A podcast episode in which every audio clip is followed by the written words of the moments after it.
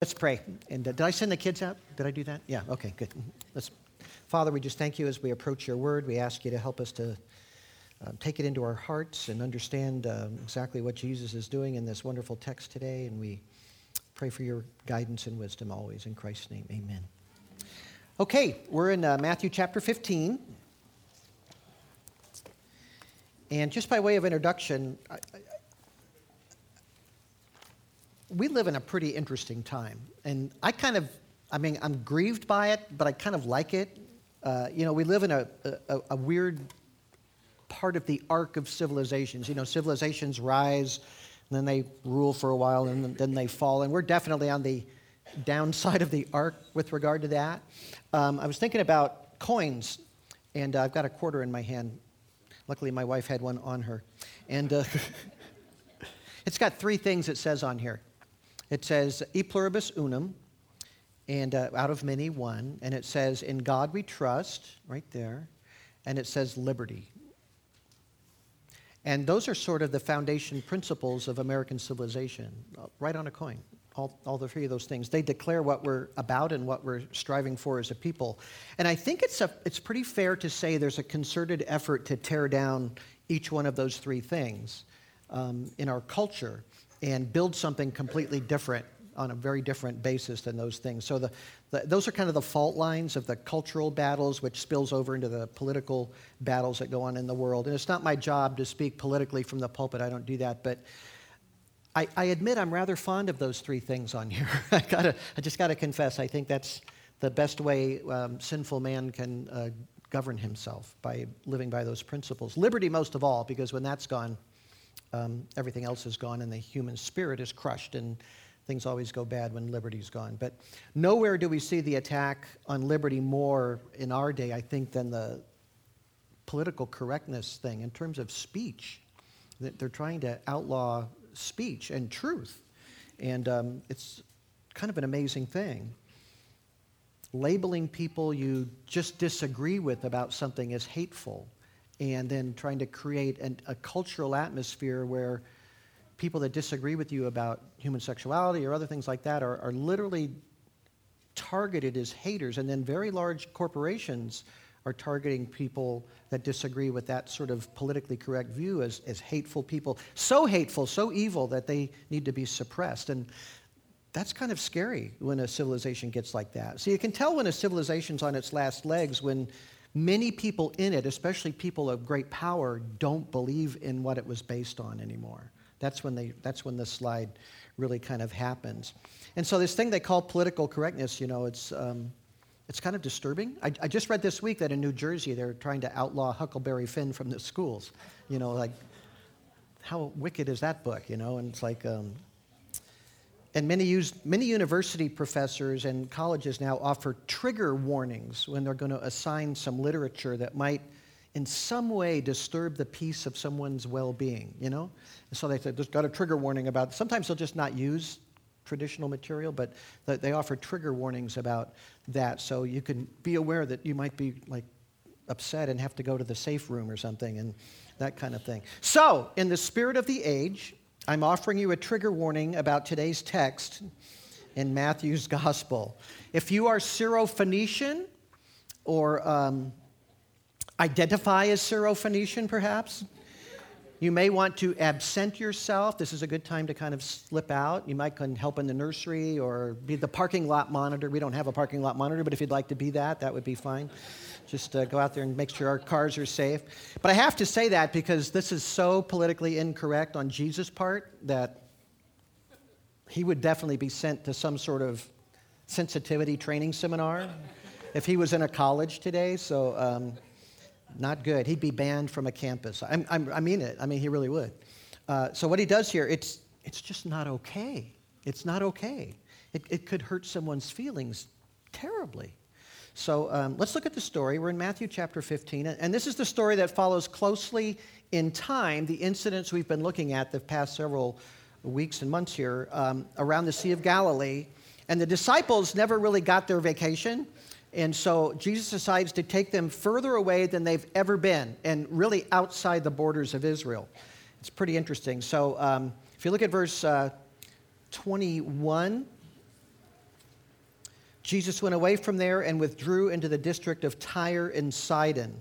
So, Tyre and Sidon themselves are outside the borders of Israel. And um, today that would be Lebanon, what we would call Lebanon. It was called that in the ancient world too. But it's north of Israel along the coastal region there. So, Tyre and Sidon, that's where he's taken them. That's kind of, I'm sure there were a lot of Jews living there, but it's, it's outside Israel. It's sort of pagan land, you know? So, they're going there to rest um, get a little refreshment. Mark's gospel says, in Mark chapter 7, verse 24, telling the same story, he says, When he had entered a house, he wanted no one to know of it. See, that's, that's finding peace, seeking peace, right? Just a little bit of a break. Yet he could not escape notice, Mark says. So everybody knew. I mean, his fame had already extended well beyond the borders of Israel. He wanted to avoid interruptions for a time help his men get some rest, but that was impossible. Word got around really quick that he was in the area. And it's very likely that more than one person came to him or approached him, but the story is going to focus on one person in particular. And there's only one recorded miracle with regard to this whole situation here. But this is a really fascinating encounter, and it's only one of two times. There's only twice in the whole gospel narratives of all the four gospels where Jesus commends somebody for having great faith. There's many times, even especially his own disciples, where he says, You of little faith, right? But there's only twice where he commends somebody for having great faith. And this is one of those times. We're, we're getting there. So um, it's one of the most interesting stories in all the Gospels, maybe controversial, you could say, because Jesus' behavior is so surprising. And I think for a lot of people, it sort of seems out of character, as, as you might say. And yet, um, it's, it's, uh, it's very wonderful. But over, over and again in the Gospels, we see Christ with the heart of compassion, moved with compassion, always ready, this unflagging love for people, always ready to meet a need, even in circumstances which are very inconvenient for him. But this one's different, and that's what makes it most intriguing. So here's what happens. Verse 22 A Canaanite woman from that region came out and began to cry out, saying, Have mercy on me, Lord, son of David. My daughter is cruelly demon possessed. So she's a desperate person. So she shows up and continually calls out to Jesus to help her, apparently from a distance at first, but then um, pursuing him. And if he's in a house, if he's still in the house when she comes along, you can kind of picture her outside calling to him. Calling to him. The, the verbs in verse 22 or imply she's ongoing with this thing, and we find out in the story itself, it's, she goes on and on on and on calling for him. Have mercy on me, Lord, son of David. My daughter is cruelly demon possessed. And it is Mark who, Mark's gospel, that identifies her more specifically as a Syro-Phoenician woman, a descendant. The, the, the Phoenicians were the people that really ancient Greeks, I mean, well before the Greek classical period, they, w- they would colonize around, and they colonized um, that area and they invented the alphabet. So, you know, what we call the alphabet, um, that was their invention. So she comes from an ancient and great people that ended up in that part of the uh, world. But, but those days when those people came, even in Jesus' time, that was ancient history when those people first settled there. But she's a descendant of those people. So she's a Syro, Syrian, and Phoenician. She's a descendant of the, the Phoenician peoples. Um, they go back a long way, and they were idolaters. But notice what she calls Jesus. She calls him Lord, and she calls him the Son of David.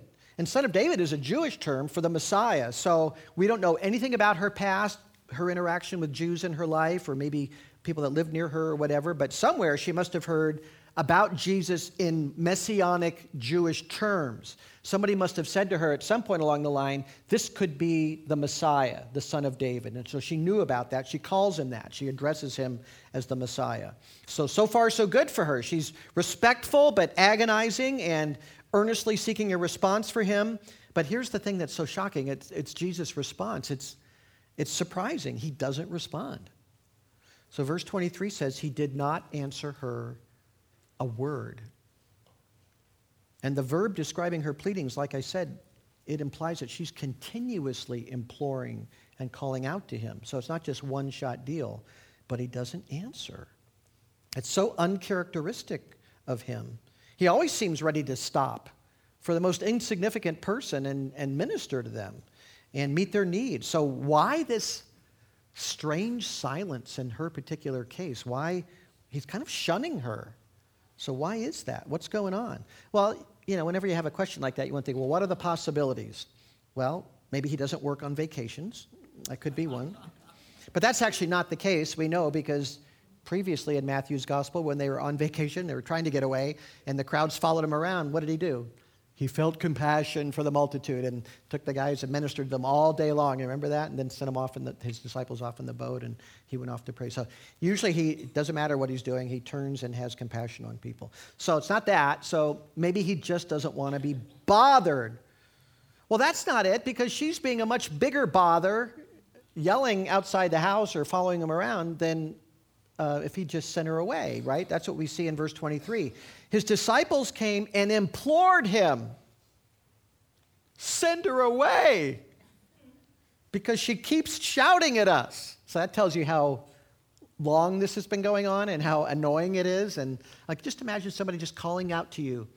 In fact, worse, calling out to somebody sitting there that's not you, and you're waiting for them to do something. You know, they're not responding, and you've got to sit there and listen to her yelling out all this stuff all the time. So send her away. Either heal her and send her away, heal her daughter and send her away, or just send her away, period. You know, just get rid of her because it's driving us nuts. That's a polite Hebraic expression, nuts. Um, but the big bother here for them is the silence of Jesus. It's like a huge intrusion for everybody. So he's just letting her go on. So, you know, if, if you don't want to help her, send her packing. It's okay with us. So the quickest solution, of course, would be simply to heal her um, daughter and end it, right? But he doesn't speak. So why is he not speaking? Maybe he doesn't like her. Maybe he doesn't like her people. But no, that if that was it, he could have sent her away with that. You know, I don't want to have anything to do with you, you know, because I don't like you or I don't like Syrophoenicians or something like that. But so he doesn't speak at all. He doesn't say a word. So why the silence?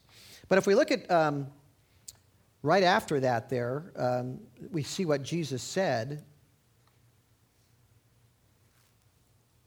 And he does finally offer an explanation to the disciples.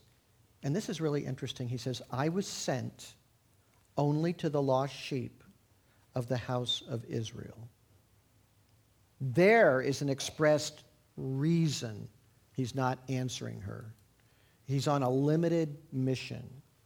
She's a Gentile. God sent the Son to offer the kingdom to Israel. And there will be a time for Gentiles to be included, but not yet. And that's perfectly in accord with Jesus' instruction to his own disciples back in Matthew chapter 10, verses 5 through 7 where he sent them out and he said, Do not go in the way of the Gentiles, do not enter any city of the Samaritans, but rather go to the lost sheep of the house of Israel. And as you go, preach, saying, The kingdom of heaven is at hand. So even the same language is used in Matthew chapter 10, the lost sheep of the house of Israel. That's his mission. Those are the people he's going to. So he's sticking to his narrow mission. I was sent only, he says. So think about those four words I was sent only. That's a direct commission he has from the Father, and he always obeys the Father. The highest good to Jesus is doing exactly what God wants you to do. In fact, in John chapter 4, verse 34, remember he's talking to the Samaritan woman at the well? That whole scenario there. He told the disciples that in that chapter, he said, My food is to do the will of him who sent me. You know, like when you hunger for something and you want to have it, he hungers to do God's will. That's, that's what drives him. And God sent him to proclaim the kingdom and offer it to the lost sheep of the house of Israel. That's his job. So he's focused on that job. So God's work is to be focused on Israel at this key moment, just like in the days of the Exodus, you know. Um, lots of Egyptian slaves were not freed from Egypt. Only the Jews were taken out of Egypt. People could go along with them, some did, but um, Right now, in this context, the mission is to Israel. It's not going to always be that way. When you get to the end of the gospel, what does Jesus tell the apostles to do? Go, right? Go, therefore, and make disciples of all nations. That's what we call the Great Commission. That's why we do go. But on this day, this Syrophoenician woman is outside the scope of his mission, and he never preached outside Israel's borders because he's focused on what God told him to do. Now, this is where the modern mind starts moving into the area of political correctness, which claims to be about inclusion and diversity. Because here Jesus is saying, God sent me to this group, but not to this group, right? He's actually making a distinction there, not the other group. And that brings up the whole question of fairness and equity and everyone getting an equal chance and all that kind of stuff. Now, we might bring up Matthew 28 19 and the mission to all nations and all of that. Soon the gospel will go out to everybody, but not on this day. That's not what he's doing right now. And this, but here's the thing this woman has a real need. I mean, she's desperate. Her daughter's suffering horribly, she's afflicted. And she's calling for him, and he's not even answering her. And he tells the disciples it's because she's not Jewish. I mean, come on, what would it take for him to solve her problem, right? It would be easy. He could just step outside the thing. He's already up in that area. But he doesn't say anything. He says that's not what he came for. So naturally, we think that's not fair. I mean, he's making distinctions. It's not, he's not woke, man. I mean, he's not politically correct, you know? And it gets much worse than that as a modern, inclusive, compassionate American, I'm almost ashamed to read the next verses, verse 25 and 26, but we have to do it because my job is to teach the Bible. She came and began to bow before him. Lord, help me. And he answered and said, It is not good to take the children's bread and throw it to the dogs.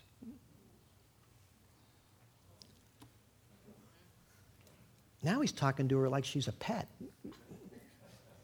The Jews had two variations on the word dog. One was uh, like a street mongrel dog, and the other was like a household family dog. And this is the nicer version, but still, he's contrasting children with her as a dog, the family dog. I know some of you love your dogs more than people, but most people aren't like that.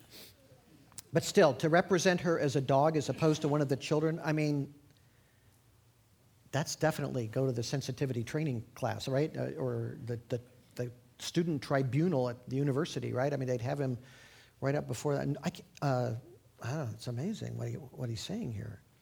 What makes her people dogs and not children? Well, it's idolatry. I mean, it's sin, it's pagan ignorance. And the fact that she has no, she has no covenantal relationship with God. That's, that's the point. The Jews are children, not because they are virtuous, not because they are better than she is. They are children for the sake of promises that God made to Abraham and Isaac and Jacob. That's a really important thing to remember, really important.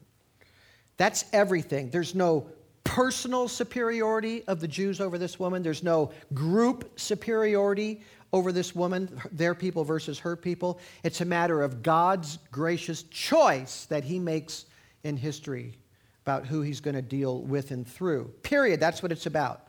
In fact, back up in Matthew, and I'll kind of show you how this works out. Matthew chapter 3, verse 7, John the Baptist had some really important visitors in Matthew chapter 3, verse 7. It says, When he saw many of the Pharisees and the Sadducees coming for baptism, he said to them, This isn't really politically correct either.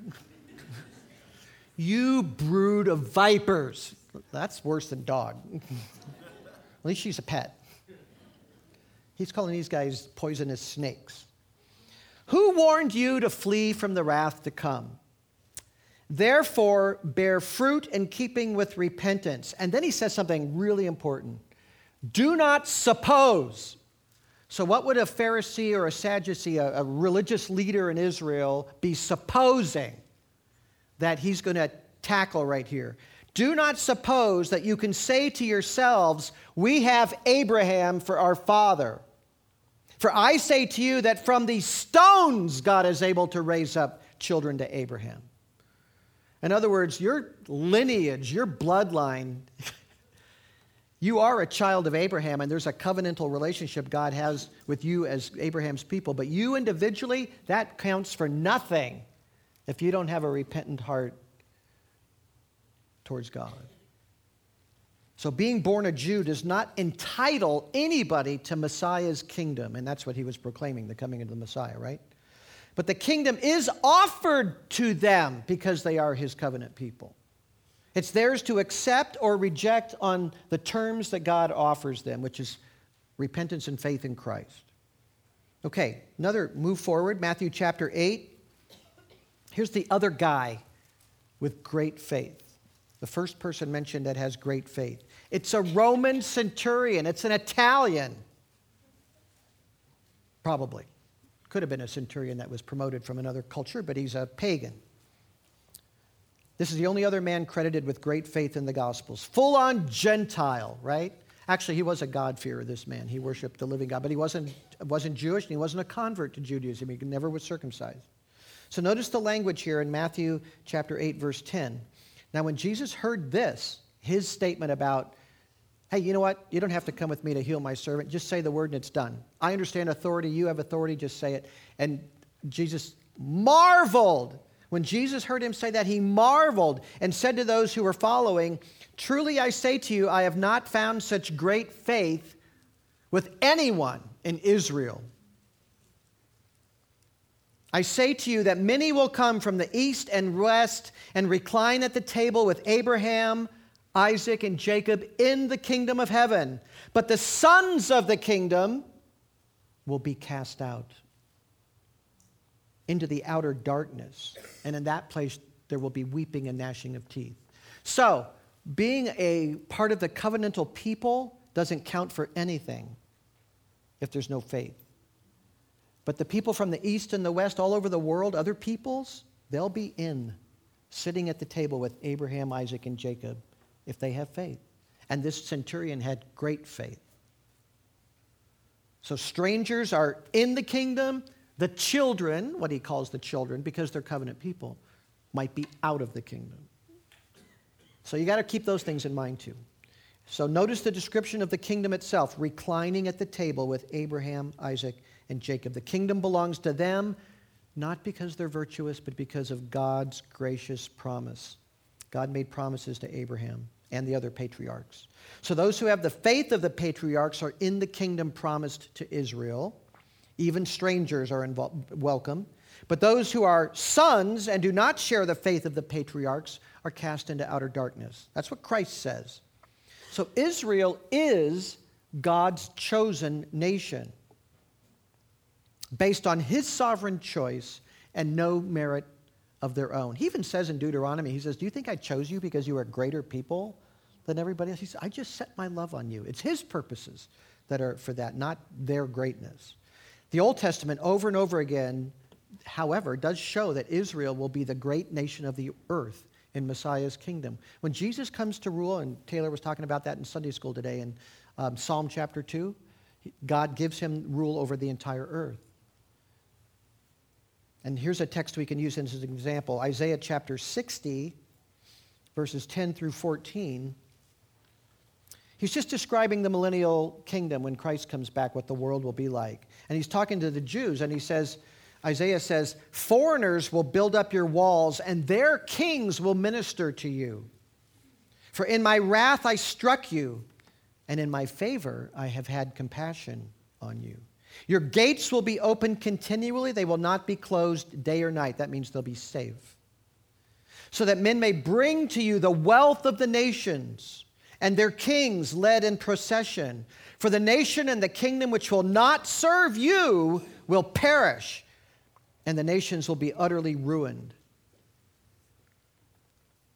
Isaiah 60, verse 13. The glory of Lebanon, Syrophoenicians, the glory of Lebanon will come to you, the juniper, the box tree, the cypress together, to beautify the place of my sanctuary. And I shall make the place of my feet glorious. The sons of those who afflicted you will come bowing to you, and all those who despised you will bow themselves at the soles of your feet, and they will call you the city of the Lord, the Zion of the Holy One of Israel. You know how the Jews are the most hated people on earth? I mean, by far. And Israel is the most hated country on earth by far, even more than us. All those people that hate them, those people groups, saved people in the millennial kingdom, those who enter the kingdom, they'll be serving the Jews. That's how God's going to arrange it. That will be part of their um, repentance to serve them.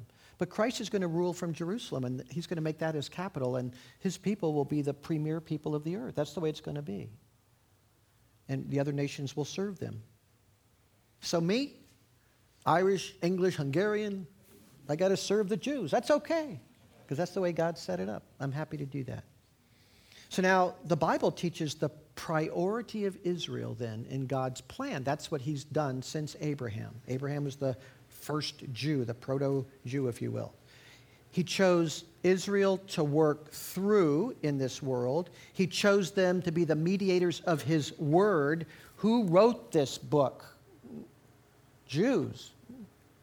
He chose them to receive Jesus first because he made the kingdom promise to them. He chose them to spread the authoritative word of God in the New Testament as well. The apostles were Jewish as well as the Old Testament prophets. And they will be the premier nation, the center of the world when Jesus comes to reign. All of that's been promised to them. Why? Because God made these promises to this man, Abraham, when he called him. It's all there in the very first three verses of Genesis chapter 12. He promised Abraham a great name, a specific land, which today is the land of Israel, although what he promised him is even bigger. National blessing and personal blessing. And then at the end of that little sequence of blessings God pours out on Abraham, he says, And in you, all the families of the earth will be blessed. Well, how's that going to happen? Because of his descendant, the Lord Jesus Christ, who does bless all the families of the earth. Just in this room, multiple families of the earth are represented that Christ has blessed. So Abraham becomes then the unique ancestor of God's great work in this world, ultimately manif- manifesting itself in the coming of Christ. That's why Matthew's gospel, the very first verse of this gospel we're studying, the record of the, the, record of the genealogy of Jesus the, the Messiah, the Christ, the son of David, the son of Abraham. That's what it says. He's the son of Abraham. Matthew 1 1, the three most important men ever to have lived on earth Abraham, David, and Jesus. The first two, Abraham and David, because of the promises made to them. They had the promises, and Jesus fulfills all of the promises made to them. So, Gentiles like me, I mean, we can whine about it and say, well, why are the Jews chosen? Why are they so lucky? Why are they chosen in, in my English family or German family or Ethiopian family or Argentinian family or whatever, wherever we're from? Why, we weren't chosen. Well, it's not luck. And for one thing, it's brutally, it's brutally hard on Israel to be accountable to God. In fact, they're really the representative nation of the sins of the world, right? I mean, God called them, and how did they do? Really poorly. I mean, after the Joshua generation, it's downhill and it stays downhill forever. So, and they get judgments heaped on them, plus wonderful promises, because at the end, God's going to bless them, because he promised to Abraham he would. So it's not that big of an advantage being Jewish. In fact, after the Holocaust, a lot of Jews, if you talk to them, they'll say, uh, Well, we're the chosen people, but I wish God would choose somebody else, because they are the most hated people in the world. So rather than think in terms of like fairness, we should rejoice in this that God fulfills promises that he makes to sinners. He blessed the nation despite their unworthiness. Every time he blasts them, he tells them how wonderful it's going to be someday and he's going to bless them. Every time. That's why Isaiah 60 is there, or Isaiah 49, or Isaiah chapter 9, or Isaiah chapter 11. I mean, it's all there. God's going to bless them and that Jesus showed up and blessed the world 2,000 years after those promises were made to Abraham, that's just a, a marvel to contemplate how God fulfills promises in Christ that were promises made long, long, long before. It's wonderful. So if you think about it, um, fairness is really not the thing to seek from God, ever. You know what fairness is, right? I mean, it's an appeal to justice. Do you want justice from God? Do you really want to plead? When you die, do you want to tell God, Give me justice? Measure me in the scales, weigh me, and give me what I deserve. Is that what you're going to say? that ain't what I'm going to say. Give me what I deserve. Nothing more and nothing less. The door to hell is right there. Don't pray that prayer. If we all get justice, if it's equal justice for all, we're all doomed. That's the truth of it. So let us seek from God mercy and grace on our knees. Abraham was called by grace, the Jews were called by grace, they were made children by a covenant of grace.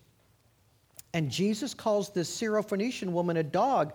But by, by the reckoning of divine justice, we're all dogs. Like that woman. And all dogs do not go to heaven, contrary to that cartoon. Only dogs who believe go to heaven. so, if you want to be politically correct, you're damning everyone. If you're saying it's got to be equal for everyone, you're asking for justice. That's what we deserve. So, we are all equal before God as sinners. That's the commonality we share with all of humanity. And equally deserving condemnation from God as sinners. So, to ask for justice, it reveals a complete misunderstanding of our sin before God and why Jesus needed to go to the cross to bear that penalty for us. Because we don't deserve salvation from Him. And God doesn't owe mercy. If, if He owed it to us, it's not mercy. And by its nature, mercy is not something God owes to anyone. And you know, God would not be the slightest bit less perfect at all if He offered mercy to nobody. If he offered mercy to nobody, he would be completely just and good and right. Completely. He would be not diminished in any way. If all we got was justice, he would be perfectly just, absolutely right in all of his judgments. So Jesus doesn't owe this Gentile woman a blessing, not even a kind name for her people. Dog is just fine, because we're all dogs, really before God's justice. The Jews were children by a covenant of mercy, that's all. And, and just being that labeled a child because of that doesn't even save them. As we said, they might be cast out while others are included in the kingdom with Abraham, Isaac, and Jacob. I mentioned John chapter 4 earlier. Do you remember the conversation Jesus had with the Samaritan woman? I want to read part of that for you. Listen, listen to their conversation. This is John 4, verse 19 she was a worshiper. She had a, the Samaritans had a kind of a hybrid religion between paganism and, and Judaism. And there was sort of a mix, like happens all the time all over the world with Christianity. People blend it with their local religion. And that's what they, they had. And they didn't worship at Jerusalem like the law commanded. They had their own mountain where they worshiped God, you know. And the woman said to him, verse 19, Sir, I perceive that you are a prophet, because he knew that she'd held these relationships. Our fathers worshiped in this mountain, and you people, you Jews, say that in Jerusalem is the place where men ought to worship. Jesus said to her, It doesn't matter. We're all the same. No, he doesn't say that. He said, Woman, believe me, an hour is coming when neither in this mountain nor in Jerusalem will you worship the Father. You worship what you do not know. We worship what we know, for salvation is from the Jews. That's out of the lips of Jesus. But an hour is coming, and now is, when the true worshipers will worship the Father in spirit and truth. For such people, the Father seeks to be his worshipers. That's inclusive. God is spirit, and those who worship him must worship in spirit and truth. And the woman said to him, I know that Messiah is coming, he who is called Christ. When that one comes, he will declare all things to us. And Jesus said, I who speak to you am he. What a moment that was. So Jesus tells her that her religion is wrong. and Jerusalem is God's chosen place, and salvation is from the Jews. And all he means by that is that the covenant God made with Israel is the covenant you need to become a part of. It's, you can't do it and some other thing. And when he discloses himself to her as the Messiah, as the source of all truth, that was a merciful act, which she didn't deserve, which none of us deserve. So, what about this poor Syrophoenician woman in Matthew 15? Well, Jesus tells her that he owes her nothing because she's a dog and not a child, not among the covenant people. And then what happens? Verse 25, she came and began to bow. I'm going to go back a little bit. She came and began to bow down before him, saying, Lord, help me. He answered and said, It is not good to take the children's bread and throw it to the dogs.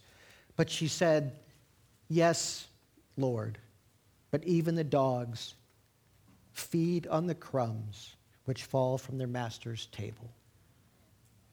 So she has an answer. She doesn't demand justice. She accepts her lack of standing as somebody outside the covenant. She accepts that Israel has a favored position before God. And she says, Okay, I'm a dog, but even the dogs get the crumbs that fall from the master's table. All I want is a crumb from you. You got to love this woman. You got to love her. In the midst of her agony over her daughter, we see this reverence for Christ, a respect for Israel, love for her child, humility, perseverance, and wit all at the same time. I mean, she's something. Most of all, though, what do you see? Faith. That's what you see most of all. And she knows Jesus has a solution for her, and she trusts him. She believes in him. She knows he's good and kind, even if he's not being that way to her by outward appearances. She persisted in asking and trusting when everything was against her. So she humbled herself and she kept asking. And Jesus is really impressed. And I have to think the reason he didn't send her away and kept silent is because he wanted her to bring her to this depth of humility and to express this faith in a strong and full way. He knew, he knew what she was about. So she's become wiser, she's become more aware of herself, more aware of the truth through this encounter, which is the natural result of people that come to Jesus in a humble faith. They become deeper and wiser. So he says, Oh, woman, your faith is great. It shall be done for you as you wish. And her daughter was healed at once. So she received mercy and stretched her faith all at the same time. And that's what he brought out of her. So once again, we see the only other person Jesus credits with great faith, and you know, um, that Greek word mega, megas, that's what the word is. Mega faith, that's what she's got. A Roman officer had it, an Italian, and this Syrophoenician woman had it, this Gentile, and a woman no less. That's how a Jewish man would have thought of it in the ancient world. I totally get it. But, so we're being led to see that God has a plan for these people outside of Abraham's bloodline. And it's manifested in the people Jesus commends, right? I mean, it's all right there. They are members of the families of the world that God promised would be blessed through Abraham. That was the last thing he said to Abraham in that covenant promise. In you, all the families of the world will be blessed. And here we're seeing them being blessed. So the wonder of the gospel is that dogs will be transformed into children by God's grace. And this will, they will be given a place at the table, an equal place at the table in Christ and through Christ and no, on no other basis. So Matthew includes these two people of great faith, the centurion and the Syrophoenician woman, in his gospel, and he does it for a reason. I mean, he's writing this gospel. Everybody knows Matthew's gospel is mainly aimed at Jews. You know, Luke's writing to Gentiles, Mark's probably writing to Romans, but Matthew's writing to the Jewish community primarily. He quotes the Old Testament way more than the other gospels do. But Matthew includes these two Gentiles, and he's the one that makes sure we hear the story that Jesus praised them for their great faith. He acknowledged that. That's quite shocking, actually, and kind of provoking for him to do that when he's writing to Jewish readers. I, I think I would have left that out. You know, this might bother them. You know, I, don't include this. If I was standing there, I'd say, Matthew, don't include that story. Why unnecessarily offend? You know? There's my political correctness coming out. They might be triggered by that. Well, the reality is, anybody with an open heart, a, a humble heart, is going to see that and be humbled as a Jew that these Gentiles had greater faith. And they'll say, Yes, our people are not where they should be. I'm not where I should be. And they would follow. Christ knows that. God knows that. That's why that's included. These two stories are included. You can't worry about people turning away in disgust by telling them the truth. You can't worry about that. Matthew didn't worry about that. You've got to be kind to people, but not worry about the offense that people might take to great truths. Let God convict their hearts. That's really the lesson there for why Matthew's including these stories to his Jewish readers. Just tell the truth. So, we started off this morning talking about politically correct speech, but there's only one kind of correctness that really matters, right? Are you correct with God? That's all that matters. Are you correct with God? And to be correct with Him, to be right with Him, to have your standing before Him, you have to have your sin problem taken care of. And who takes care of that? Jesus does. That's why He went to the cross for our sins. You need to receive his mercy, and you need to place your faith, just like this woman did, your trust in Christ as your true Lord and your all sufficient Savior. You have to do that, no matter who you are. And Christ can make you God's child, whether you're a dog or not. Feel like a dog? Well, he loves dogs, and he loves to turn them into children. So, wherever you are in your life, he's ready for you. And you can have a seat at Abraham's table in the kingdom. That's so cool. I'm going to close with the words of a former Pharisee, the Apostle Paul, a viper, saved by grace. It's from Galatians chapter 3 verse 22. I'm just going to read it and close with this. Galatians 3:22 Paul says, "The scripture has shut up everyone under sin, so that the promise by faith in Jesus Christ might be given to those who believe." But before faith came, we were kept in custody under the law, being shut up to the faith which was later to be revealed. Therefore, the law has become our, our tutor to lead us to Christ, so that we may be justified by faith. Now that faith has come, we are no longer under a tutor, for you are all sons of God through faith in Christ Jesus. For all of you who were baptized into Christ have clothed yourselves with Christ. There is neither Jew nor Greek. There's neither slave nor free man. There's neither male nor female, for you are all one in Christ Jesus. And if you belong to Christ, then you are Abraham's descendants, heirs according to the promise. Isn't that beautiful? Let's pray. Father God, we're so thankful for your great salvation which extends to all people in all places, people of every kind, every culture, every condition in life, every level of sin and guilt. There's a place if we just put our trust in the Savior you've provided for us. We thank you so much and we give you our praise and glory for bringing us the truth. And we ask you to make our hearts humble and affirming to all of it. In Christ's name we pray. Amen.